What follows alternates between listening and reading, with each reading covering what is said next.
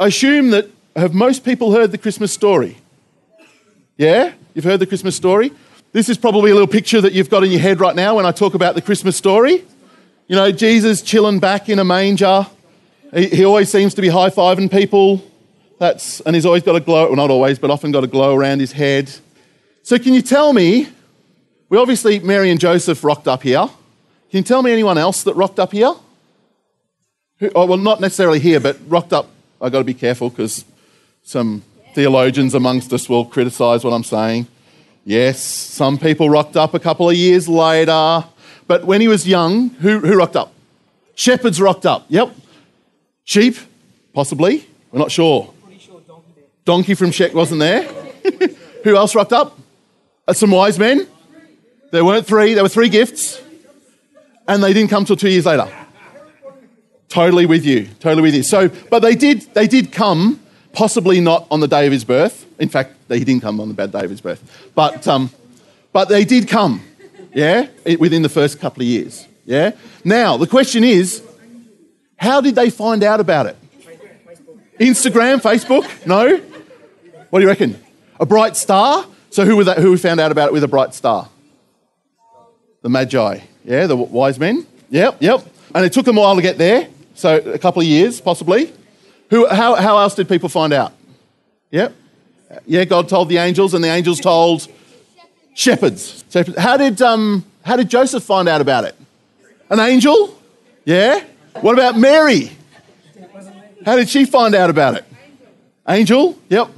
So they all had some, uh, a bit of prior knowledge. Do you think they knew what was going to happen here? Any of them? Not really. Now, the shepherds had a bit of an inside word because the angels did describe a little bit about what was going on. But they would have had no idea what was actually going to happen when they got there. And yet, they all still showed up, even though they didn't know what was going on. They had a bit of a clue, they had a bit of information, but they didn't actually know what was going to happen. And yet, they still came. The only way they could know what was going to happen was by actually showing up. They had some clues, they had a bit of information, Definitely not a lot of information. Imagine being uh, told by an angel that you're going to give birth to the Saviour of the world. That's not a lot of information. I reckon I'd want some more questions I'd have after that to know what was happening for the rest of it. But that was enough information for them to show up. And they actually, actually had to trust that information to show up. They had to actually take a bit of a risk to go, even though we don't know much, we are actually going to show up. Has anyone ever played the trust game? Do you know the trust game? So, the trust game that I know is where someone stands, closes their eyes, and someone stands behind them. If you don't know it, do you know that game? Yeah? This is someone playing the trust game.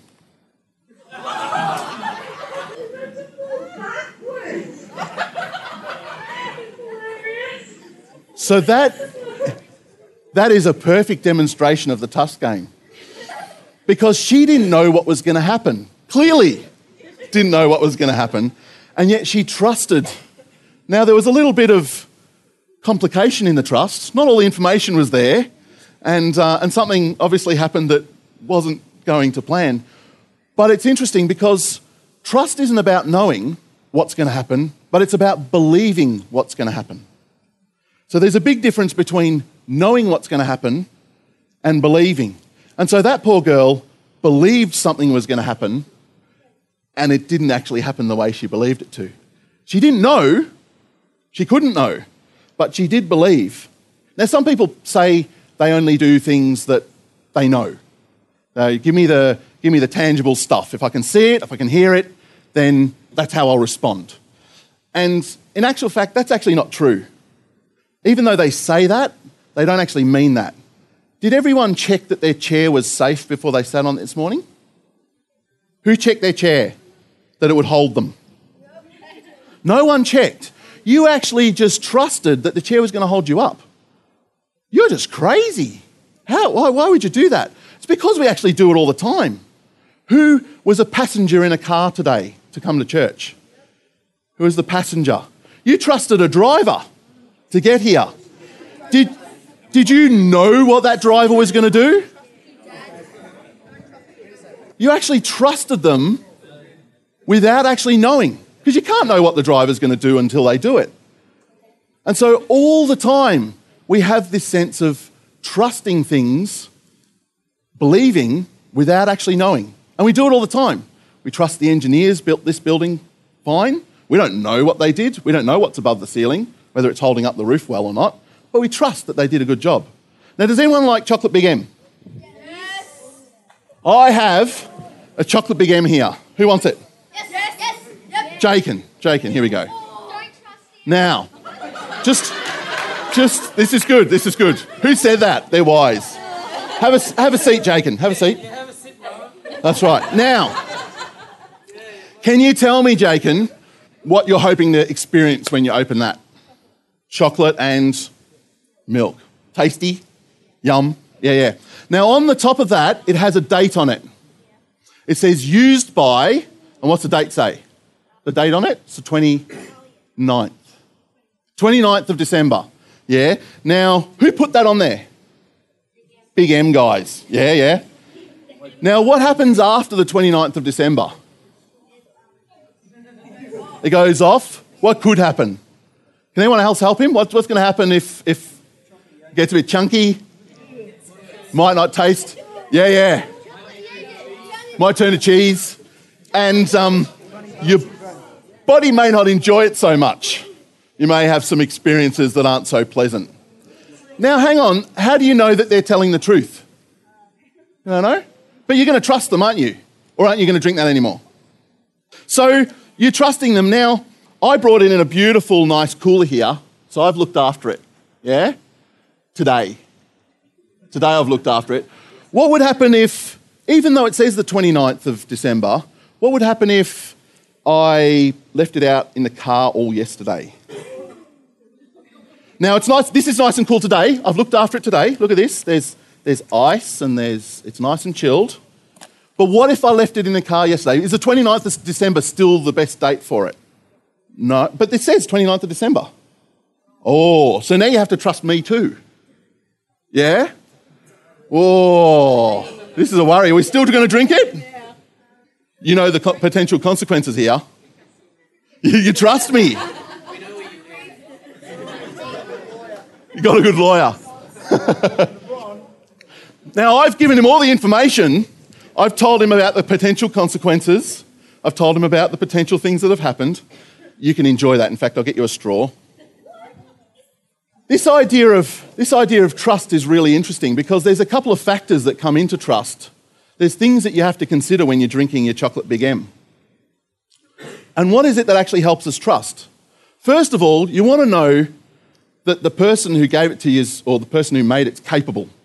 Do you think the people that made the Big M are actually capable of making chocolate milk? Yeah?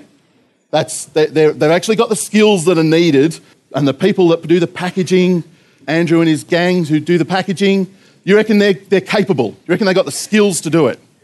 Yeah? So that's a tick. There's, there's a bit of opportunity to trust there. The next part is integrity. And this is where we've got a bit questionable about the guy who gave it to you.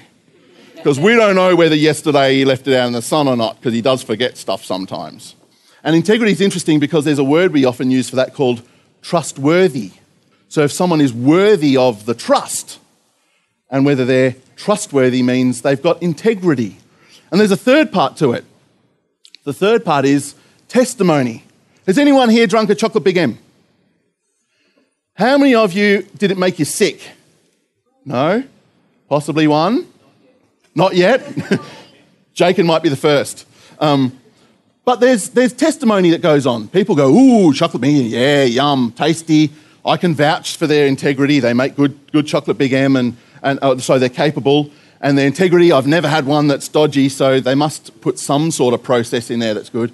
So there's these things that help us trust, that help us uh, show that that something is capable, that it has integrity, and that we have a, a testimony of other people who, who acknowledge it.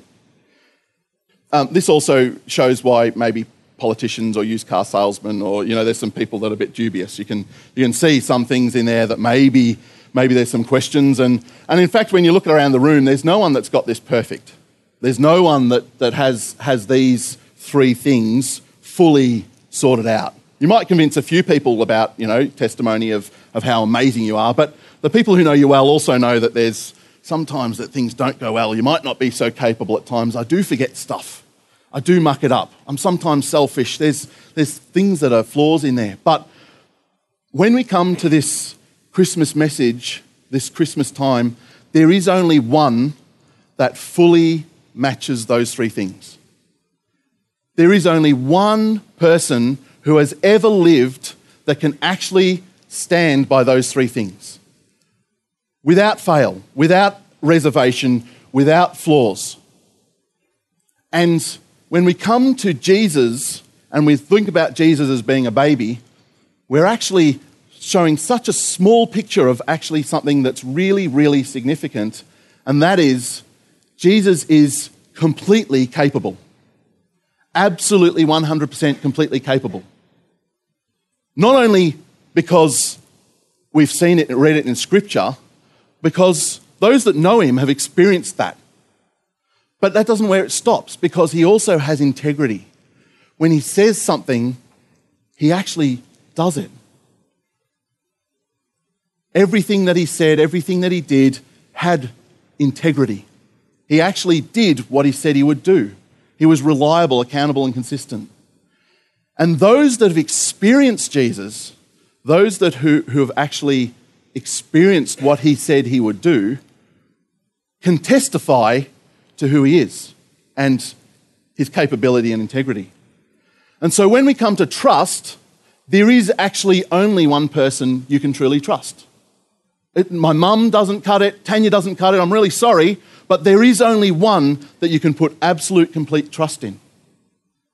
Because it's the only one that has these three characteristics absolutely nailed, 100%, without any reservation.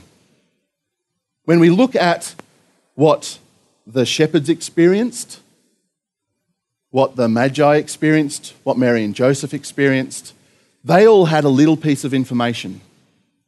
Had a little piece of information that they came to when they came to Jesus. And yet Jesus' response was worthy of trust. A star. Just imagine following a star in the hope of something and then, then getting to the destination and it actually being everything and, and more than what they expected.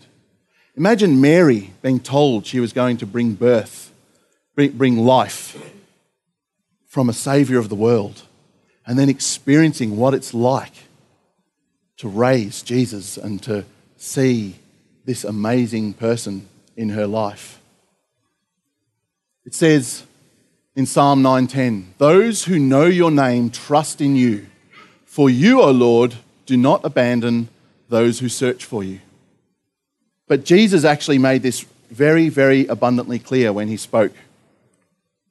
He said in John 14, Don't let your hearts be troubled. Trust in God and trust also in me. There is more than enough room in my Father's home. If this were not so, would I have told you that I'm going to prepare a place for you? When everything is ready, I will come and get you, so that you will always be with me where I am.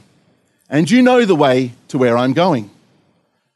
No, we don't know, Lord, Thomas said. We have no idea where you are going, so how can we know the way? This is, this is me. I want the facts.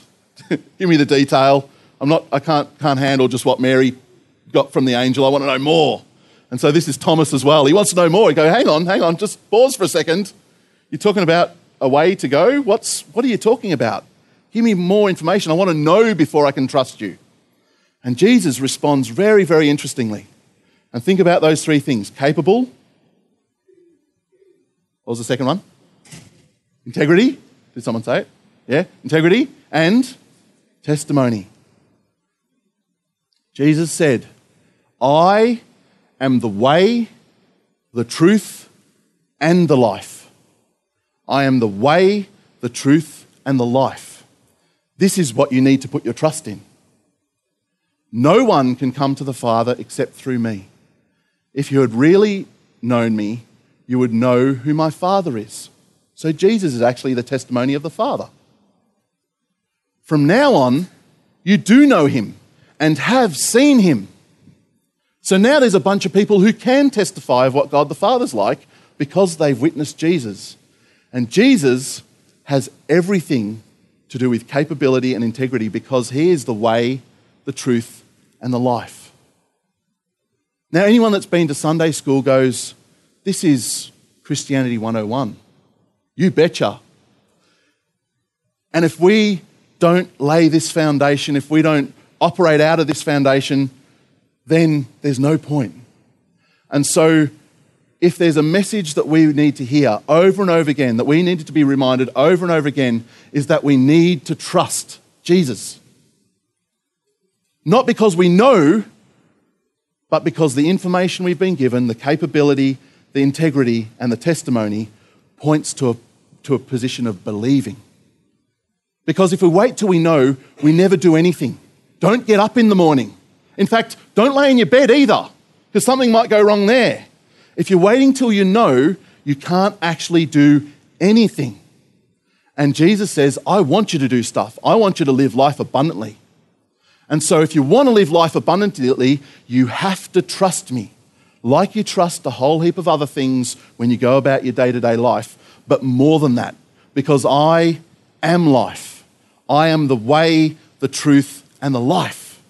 And so, if you want the way, the truth, and the life, you need to trust me. That is the only way.